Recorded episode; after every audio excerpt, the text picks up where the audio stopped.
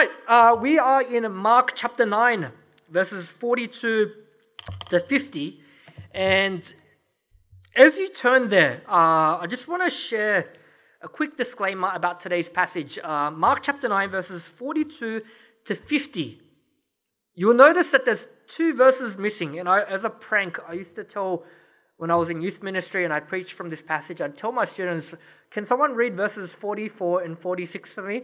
And they'd start panicking, like, Oh, I don't want to look like I can't find the verse. Uh, those verses aren't actually there. Um, if you look in your Bibles, most Bibles, it'll go from 43 straight to 45, and then from 45 straight to 47. Uh, and if you have a reference for a study Bible, you'll know that where verses 44 and 46 are meant to be, uh, what was there was verse 48 being repeated. So verse 48 would appear in verse 44 and 46. And the reason it's left out in our Bibles is because the earliest Greek manuscripts of Mark's Gospel didn't have verses 44 and 46. Um, and what's assumed by scholars is that later scribes that copied the New Testament and Mark's Gospel deliberately added verses 48 into 44 and 46 to emphasize um, what was being conveyed, the severity of the message that Jesus was kind of trying to convey. So it, it is one of those discrepancies uh, in the New Testament. However, it doesn't actually change the message. Um, if anything, by adding the verses in, it enhances the message, but doesn't actually change the big idea of the passage. So, on that note, I'm going to read from verses 42 to 50, and the Word of God reads Whoever causes one of these little ones who believe in me to sin, it would be better for him if a great millstone were hung around his neck and he were thrown into the sea. And if your hand causes you to sin, cut it off. It is better for you to enter life crippled than with two hands to go to hell, to the unquenchable fire. And if your foot causes you to sin, cut it off. It is better for you to enter life lame than with two feet to be thrown into hell. And if your eye causes you to sin, tear it out. It is better for you to enter the kingdom of God with one eye than with two eyes to be thrown into hell where their worm does not die and the fire is not quenched. For everyone will be salted with fire. Salt is good, but if salt has lost its saltiness, how will you make it salty again? Have salt in yourselves and be at peace with one another. Let's go to the Lord in prayer. Father, we thank you for Mark's gospel as it's available to us today. We thank you for the integrity of the scholars that translated our English translations, that didn't try to hide discrepancies, but that they were transparent in where the discrepancies lay. We thank you for the consistency of the translations that we have.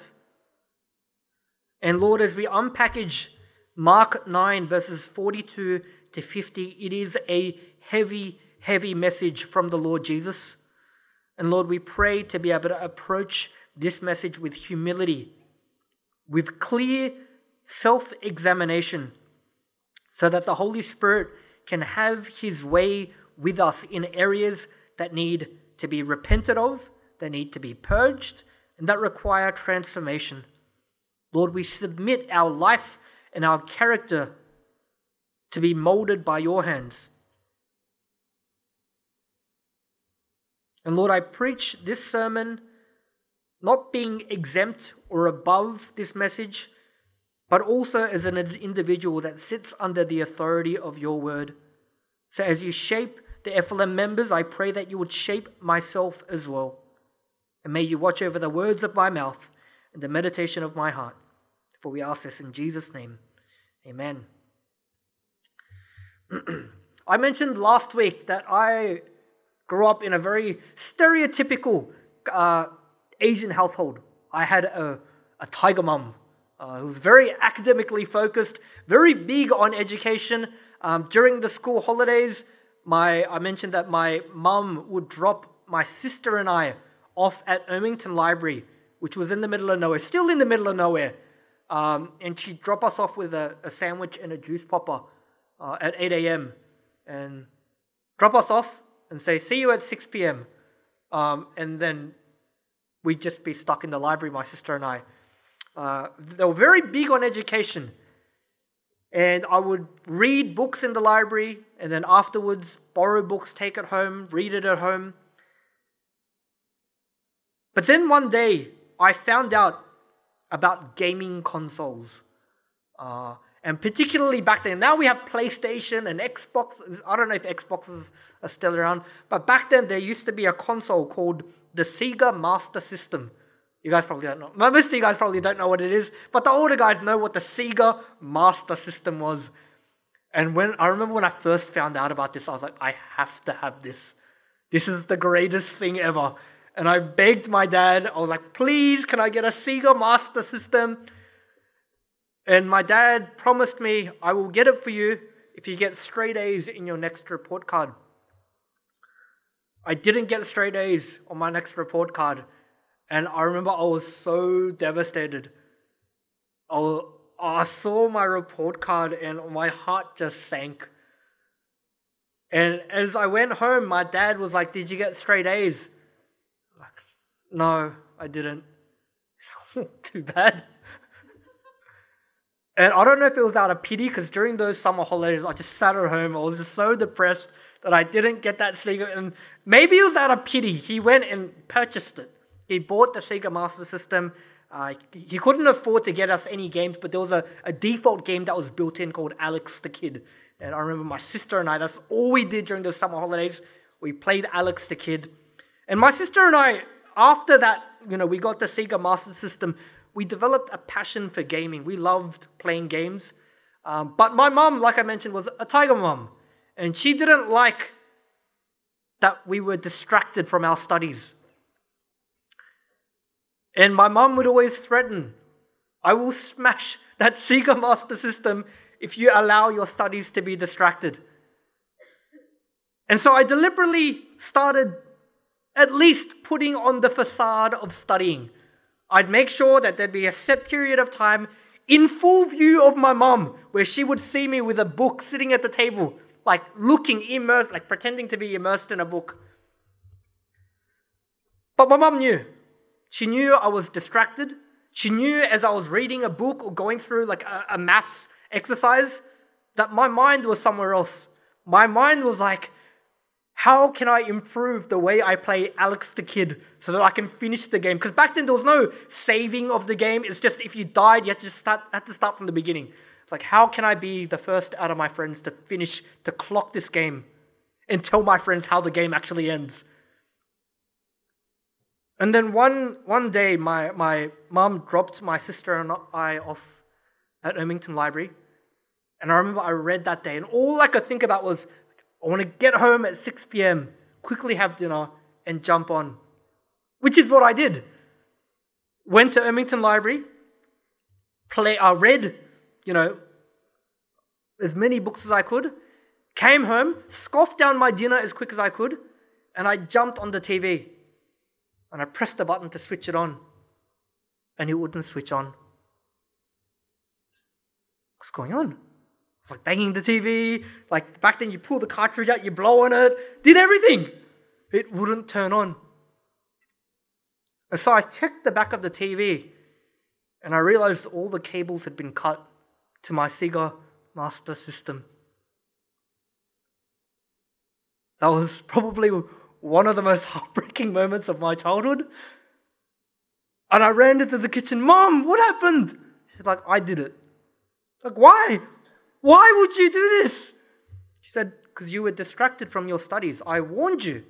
Said, but I was studying. She goes, You and I both know that you weren't studying. And the problem isn't that you're not putting in enough, enough hours. The problem is that underpinning all that was that you were distracted in your heart and in your mind. You weren't focused on your studies because all you could think about was playing on your Sega Master System. Uh, later on, as I went into high school, um, other games came out that caught my attention and captivated me.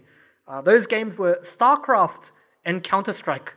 Um, to give you an idea of how much Counter Strike I played on the domestic servers in Australia, I, was, I think my ranking was top 50 in Australia. That's how much I played. And again, I came home one day to jump on Counter Strike, and the cables to my computer had all been severed.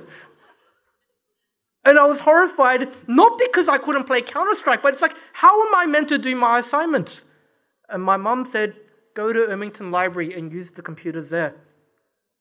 And back then, the computers weren't sophisticated like they were now. There weren't computers and you know Microsoft Word like you could use now. I remember I went to the library. I was like, "Is there a computer that I can use where I can type out my assignment?"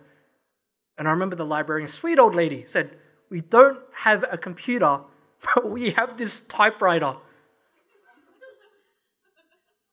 and I remember from year seven all the way to year ten, I typed my assignments out on this tick tick tick tick tick clink tick, tick, tick, tick.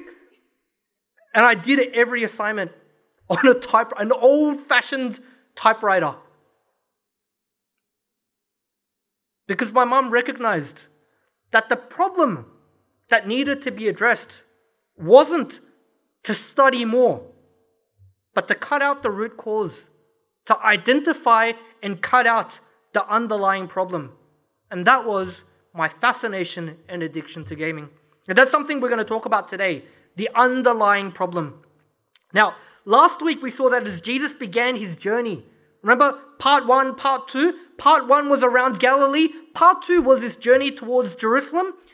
And we saw that as Jesus began his journey towards Jerusalem, his once public ministry would start to become more and more private. His teaching ministry would be less public and more focused and tailored towards training up and equipping his disciples. He taught them last week, if you remember, that if you want to be first in God's kingdom, you have to be last of all and servant of all. That your status in God's kingdom isn't defined by how much glory and honor other people give you, but rather how much glory and honor you give to other people by being last and by serving your neighbor. That it wasn't about status, but about service. And so today's passage is a continuation of what we looked at last week. And I'm not going to lie, I mentioned it earlier. The content of this passage is very, very heavy. I hope it's heavy. I hope it's convicting. And we, including myself, have to approach this with a humble heart. And I just want to share that I'm not doing this to single out one person. This is just what the passage is about. Now, there's three movements to today's passage. And so instead of three applications or three points in the so what at the end, um, I'm just going to tell you where the movements are as we go verse by verse. And I want to infuse some applications as we identify these movements. And I want you to have a genuine think about your own life. Think about what this passage means as a lens looking into your own life. Now, the first movement begins in verse 42. Jesus says in verse 42 Whoever causes one of these little ones who believes in me to sin, it'd be better for him if a great millstone were hung around his neck and he were thrown into the sea. It's a very savage statement by the Lord Jesus. You know, last week we saw that Jesus, you know, when he referred to, to little children, uh, I explained that it was a play on words. The language that Jesus spoke back then was Aramaic, and the word for little children was the word talia. And it's a word that has different connotations. It can mean little children, or it can mean servants or slaves. And so this, this reference to little children was a play on words by Jesus, knowing that it was interchangeable, not just to mean children, but to mean servants as well. Now, in today's passage, in this opening verse, Jesus refers to little ones. And again, he's not just talking about children. And this time, he's not just talking about servants either. But little ones in verse 42 is also a reference to new believers. Guys that are new to the faith. It's also a reference to people that maybe have been walking with Jesus for some time, but their faith isn't where it needs to be. They're weak, they're struggling with their faith.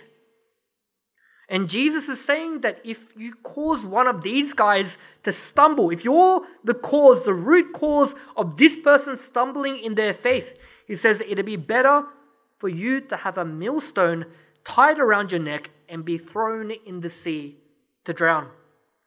Now, if you're wondering what a millstone is, uh, it was a giant cylindrical stone. Um, think of, do you know lifesavers, the, the, the, the lollies? Think of a giant concrete lifesaver. Um, that's what a millstone was. And with a millstone, it'd be placed on a base, and what they would use it for is to grind grain. So if you ever went to Sunday school and you you learned about the story of Samson, how when they captured him, they cut his hair, gouged his eyes out, and they got him to push a millstone because it was it was so big and heavy that it was a stone that was designed to be turned by a beast, as in like a donkey or a horse, and it was used to grind grain. It was an incredibly huge and heavy piece of rock. And so, if you were thrown into the water with something like that tied around your neck, you really had no hope of surviving, would you? And this was actually a method of execution. Jesus is intentional about using this example because it was a method of execution that the Jewish people were familiar with. Because it was used by the Roman government to squash out a rebellion or a revolt led by an individual called Judas the Galilean. Not Judas Iscariot, but Judas the Galilean. This particular individual, in about, I think it was about 60 AD off the top of my head, he led a rebellion against the Roman government. And once captured, once his group were captured, Judas the Galilean and all the leaders in his group were executed using this very method. They tied a giant rock to their neck and threw them into the sea. And what the Jewish people would come to remember is walking past the sea. As the bodies would start to decompose, it would float up. And so you'd see these decomposing feet just floating in the water like a helium balloon. It was a horrendous sight to behold, but it was nonetheless a sight that Jewish people had become familiar with. It was, a it was a terrible way to die. And so Jesus, knowing that this memory was fresh in their minds, gives them a grim warning that this kind of a horrifying fate, this would be better than for you to cause someone else to stumble in their faith, for you to cause another individual to sin. And the Greek word for uh, to stumble or to cause someone to stumble, it's that Greek word scandalizo, is where we get the word scandalous or scandal from. And Pastor John MacArthur actually gives four helpful ways he classifies it in four ways uh, which a person might cause another person to stumble. It's not an exhaustive list, but I actually found it very helpful. And the first way he says that people cause others to stumble is through direct temptation. And direct temptation is where you cause another person directly and at times willfully to fall into sin. This could be encouraging someone directly to engage in illegal or sinful behavior, whether it's cheating, stealing, or coercing another person to engage in sexual sin with you. This is direct temptation. A second way that John MacArthur shares is indirect temptation. This is not so much where you get someone to do something directly, but it could be that that person falls into, into sin by your lack of affection, love, grace, or forgiveness. I think if you've grown up in the Korean church, a lot of people have trauma and scars from seeing people withhold love, grace, and forgiveness from each other. It's what causes so many chasms in different churches around the world because people are refusing to demonstrate love, grace, and mercy. Third way is your behavior and my behavior. Like I said, I'm not exempt from this. And this is not so much about you interacting with people directly, but it's more about what people can observe about your character as an image bearer of Christ, as a disciple and follower of the Lord Jesus, that causes them to stumble. It might not be something you do to them directly or indirectly, but it's what they see in you as an individual, character traits that you exhibit. For example, I am married to my wife Tune, whom I love very much. And I will go most places together with her. However, if any of you saw me making it a habit of being alone in my car, alone with another woman in this ministry, even if it's just to drive her home, that would and should rightly cause people to stumble. Right? You guys are worrying. It should. it's not, a, it's not a trick question. It should. If you see me or any other leader alone in another car, or not another car, our car with another woman, no one else in the car late at night, even if it's like with an honest reason, I'm going to drive her home, it should be cause for concern. I might not have done anything with that woman, but that's unacceptable. Because it's not only disrespectful to my wife, it's disrespectful to God, and it causes a stumbling block for other people. Number four, and this is this one convicted me the most failing to stimulate other people to righteousness. God gives us the context of community to spur everyone on, to spur each other on. And to ignore what the author of Hebrews says in Hebrews 10:24. Hebrews 10:24 reads, "Let us consider how to stimulate one another to love and good deeds." This is a command from the author of Hebrews. Let's consider, let's brainstorm, let's be intentional about thinking of ways that we can get other people to grow in their faith. Jesus says, causing a new believer or someone who's weak in their faith to fall into sin, that this is devastating. So devastating, it would be better to die a gruesome physical death than to lead another person to their spiritual death. It's a pretty grim way to begin a sermon, isn't it? But it was in this savage way that Jesus begins his special, specialized apostles training session in today's passage. It was relevant to the apostles in the Gospel of Mark, and I genuinely believe it is relevant to God's people today. It's something we should be thinking about carefully. I mentioned at the beginning of my passage that this will be a very heavy message,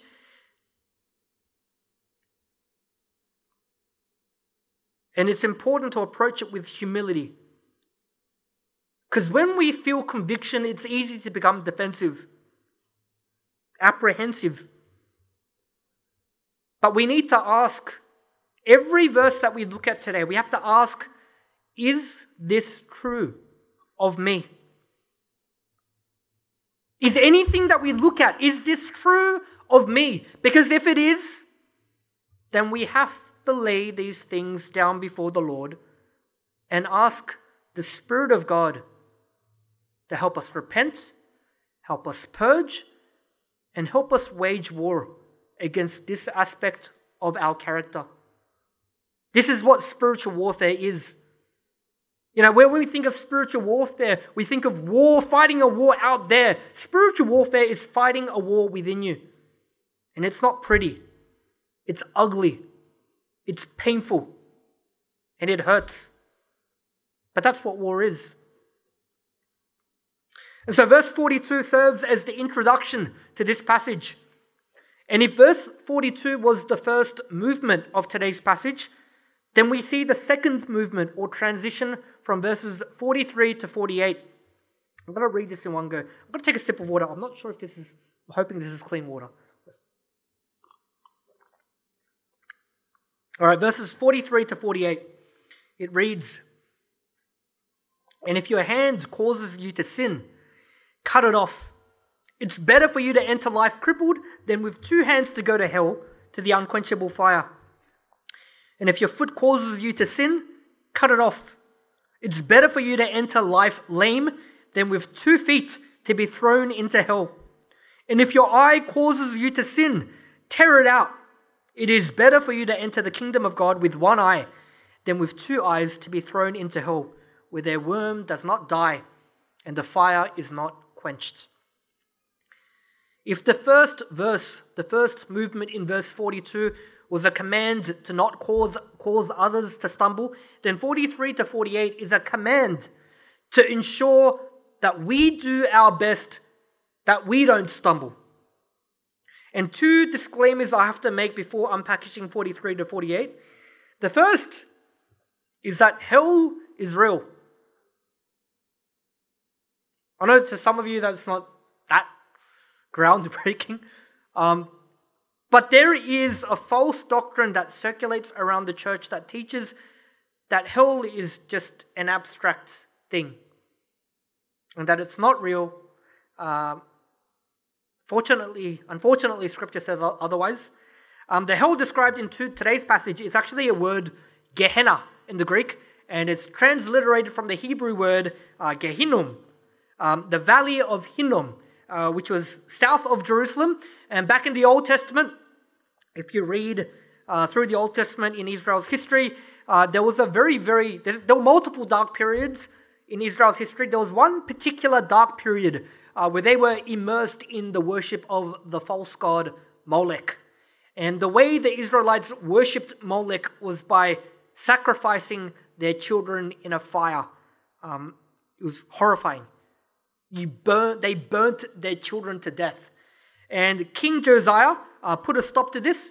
He destroyed these places of sacrifice and he turned it into, oh, I love this, he turned this false altar to this false god into a giant rubbish heap. Um, what a power move by king.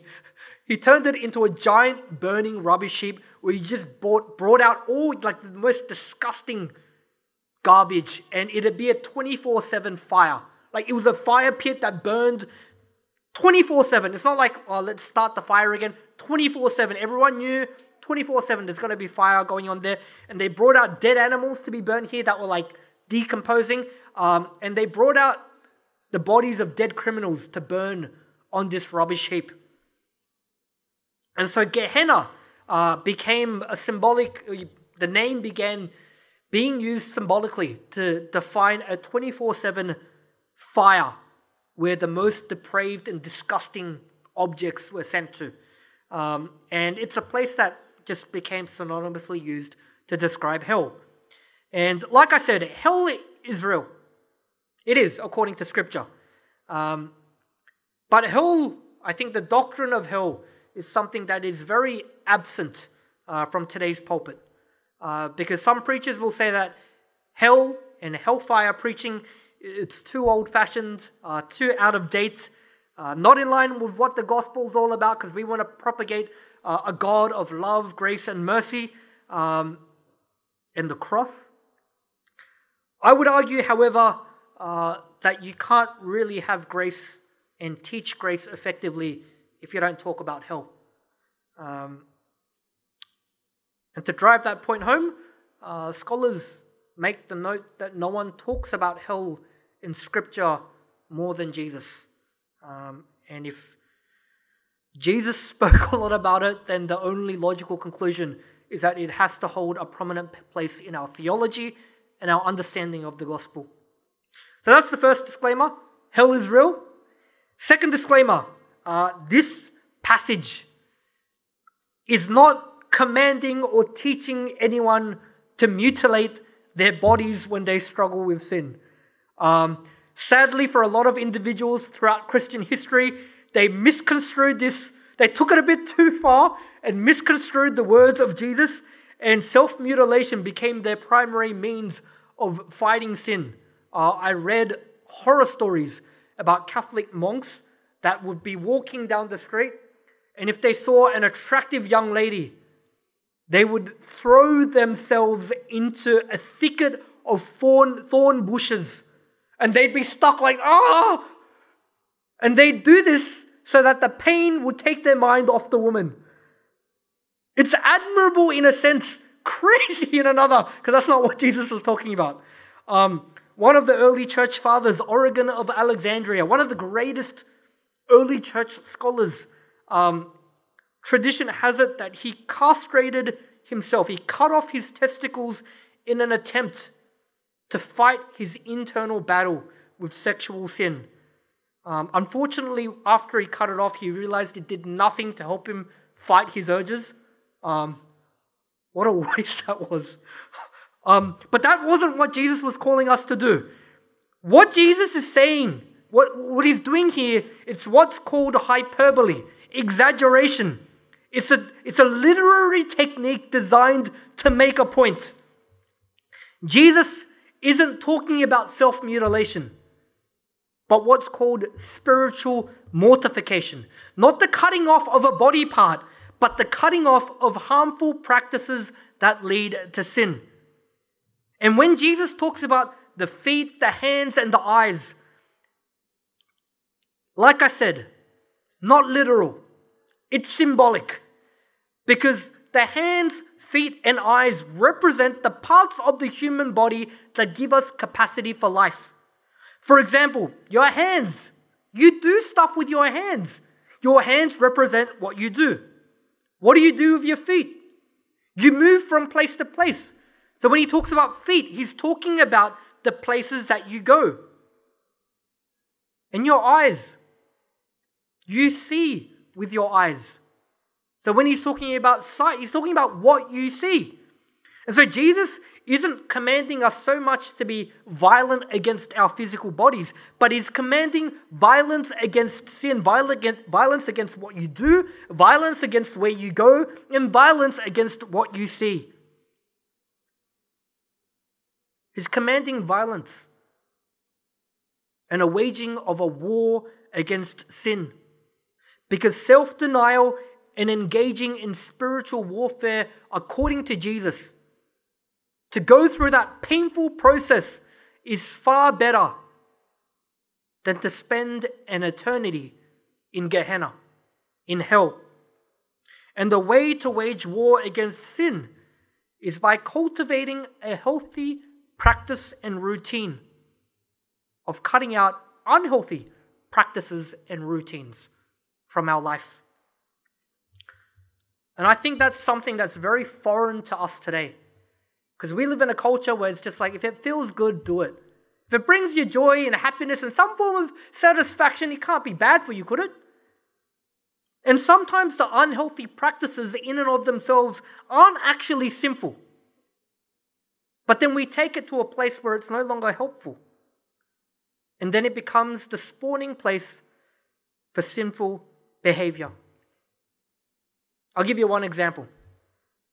I've counseled a lot of people that had really, really extreme addictions to pornography.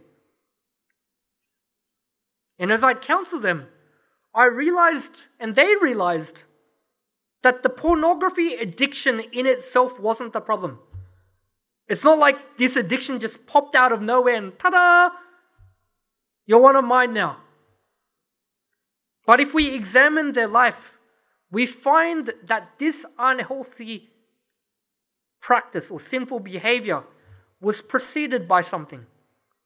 It was preceded by this person spending endless hours scrolling through the internet scrolling through social media, especially when they had nothing better to do. They weren't using the internet for any particular reason, it's just mindless scrolling, and then they end up in this place. And what Christ calls us to do, because social media and the internet, in and, of themselves, aren't bad things, but it can lead to unhealthy practices. And what Christ calls us to do is to take drastic action. Cut it off cut off this unhealthy practice. I remember before I became a Christian, I became a Christian at 21. I started working for the Commonwealth Bank at 18. And I remember every Thursday, Friday, Saturday, there was a bar in the city called the Privilege Bar. Some of you guys might remember it. Doesn't exist. If you remember it, it shows how old you are. Because I don't think it's I don't think it's around anymore. And after I became a Christian, I used to go there every Thursday, Friday, Saturday. I'd go Thursday, come into work hungover on Friday, and then spend Saturday recovering. And then if I recovered enough, I'd go there again Saturday night. And it was just something that all of my work colleagues did. But after I became a Christian, I realized whilst having a drink in and of itself might not be a simple thing, this environment is not a spiritually healthy place for me to be in. It's very unwise for me to frequent a place like this. And so I cut it out of my life. I remember when I went to Korea to date, like, initiate a relationship with my wife, and we went on a date. She wanted to show me different places in Korea. Uh, she took me to this place called Itaewon. Uh, some of you guys know it. Um, and as I looked around, I just saw just drunk people everywhere. Drunk young people everywhere. No modesty in the way they dressed. And I could smell marijuana everywhere I went. And I turned to my wife and I said, We need to get out of here. She didn't understand what the big deal was because she wanted to try this nice restaurant that she felt like she found on Google Maps. Like, this is like a very nice view. I was like, No, no, no, no. We got to get out of here. And I remember I ruined our date night that evening because my wife had it all planned out. Because I knew not, I don't know anything about Korea. She had this evening planned out. We'll go here, then here, then here. I was like, we're getting out of it. There's no discussion about this. We're getting out of here. Christ calls us to drastic action in cutting out unhealthy practices. It was the message of Christ to the apostles in Mark 9, and it's God's message to us today in His living word. And like I mentioned earlier, you know what? It's not easy. It isn't. It wasn't easy trying to explain to my wife why we have to get out of here and ruin the evening that we'd had planned. It wasn't easy not going to the, privileged bar anymore and trying to explain to my friends why I can't drink with them there anymore. Why is it difficult? Part of the reason it's difficult is because sin is pleasurable. It really is. Sin feels good. It does. That's why the process of cutting off not only sin, but unhealthy practices to sin, that's why it's such a painful thing, isn't it? But that's what discipline is. When the Bible calls disciples to discipline, it often means enduring pain. And to think that you don't have discipline with discipleship, that those things don't go hand in hand, that's just foolish. Even the words sound similar discipline, discipleship. And so Jesus doesn't shy away from the fact that it's a difficult process. That's why he uses the metaphor, the violent, gruesome metaphor of cutting off your hands, your feet, and gouging your eyes out. Because sometimes it's extremely painful to wage war against sin. But Jesus says this is a 100% absolute necessary part of discipleship and following Jesus. Why? Well, we find out why in movement 3, verses 49 and 50. It says, For everyone will be salted with fire. Salt is good, but if the salt has lost its saltiness, how will you be made salty again? Have salt in yourselves and be at peace with one another. Now, salt has had a lot of different meanings over the years. Nowadays, to say something, someone is salty, usually means that they're like bitter and upset. I'm saying, is that right? Yeah. Um, but salt, throughout Scripture, it has a different context. For example, uh, if you were to ask a Jew or a, person of Israel in the Old Testament, you know, salt and fire, um, they would immediately think to Leviticus 2.13. because uh, God commands for grain offerings to be seasoned with salt. Uh, every grain offering has to be seasoned with salt before it's offered or sacrificed to God. And so, you know, it can be said that the idea of being seasoned with salt is to become what Paul refers to in Romans 12 a living sacrifice. Because that's what discipleship is to be salted with fire, is to be salted or seasoned with this idea of sacrifice, where we pledge our allegiance to a suffering, serving Messiah, following in his footsteps. But then Jesus uses salt in another context in verse 50. He says, Salt is good, but if the salt has lost its saltiness, how will you be made salty again? Have salt in yourselves and be at peace with one another. The other role of salt, not just in the New Testament, but throughout history, was that it was used to preserve food. That's why if you find in spam, I, I love spam, I ate spam growing up. If you look at the sodium content of spam, spam, there's so much salt in it. And that's what gives it a, a long shelf life. Because what salt does is it removes water from a particular food, and by removing any moisture, it actually removes the ability for bacteria to grow. Makes it impossible. Um, and so, what Jesus is commanding in verses 49 and 50 is that as disciples follow the suffering servant Messiah, we're called to be a preserving influence in our families, our churches, and our communities. Christ wants us to cultivate saltiness, holiness, purity, to live lives seasoned with the salt of God's love and righteousness. And that's what Movement 3 is about preserving and growing in holiness so that we can be a church that preserves the image of God in this fallen world. And so the question arises how can I uphold movement three in today's passage effectively? How can I be the preserving influence in this world? And the answer is movements one and two that we looked at. Movement one ensure that you live a life that is careful to not cause other people to stumble. Be very careful with your words and your actions, especially with how you pe- treat people within this ministry, within church. Because Jesus says, if you mistreat them, if you cause them to stumble, it would be better for you to have a giant rock tied around your neck and be drowned in the sea. Be careful that you do not cause other people to stumble. The second movement live a life where you are in the practice of cutting out unhealthy practices. And I know it sounds old fashioned, it almost sounds Amish, doesn't it? But we're called to this. This is what the Word of God says. This isn't in the Old Testament, this is in the New Testament. This is the life that all disciples are called to to cut off unhealthy practices to ensure that we don't stumble. Be savage against yourselves. And remember that this isn't easy.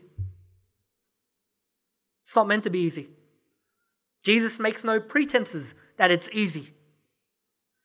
But remember that just as your shortcomings and your failures could cause other people to stumble, on the flip side is that if you're very intentional to not cause other people to stumble, if you're very intentional to extend love, grace, and mercy in your interactions to your brothers and sisters, if you're very intentional about waging war against sin in your life,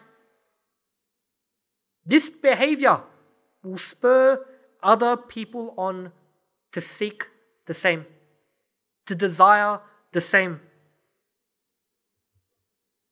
Your holiness matters, not just to other people, but to you. And not just to you, but to ensure that the church becomes the salt of the earth, the preservation of God's presence in this fallen world. Let's pray. Father, we thank you that you're not a God that sugarcoats things, that doesn't pretend that the narrow path is an easy one.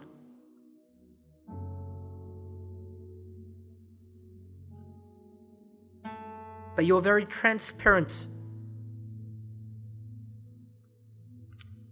about how difficult it is to live a life pursuing pursuing Christ assuming the identity of discipleship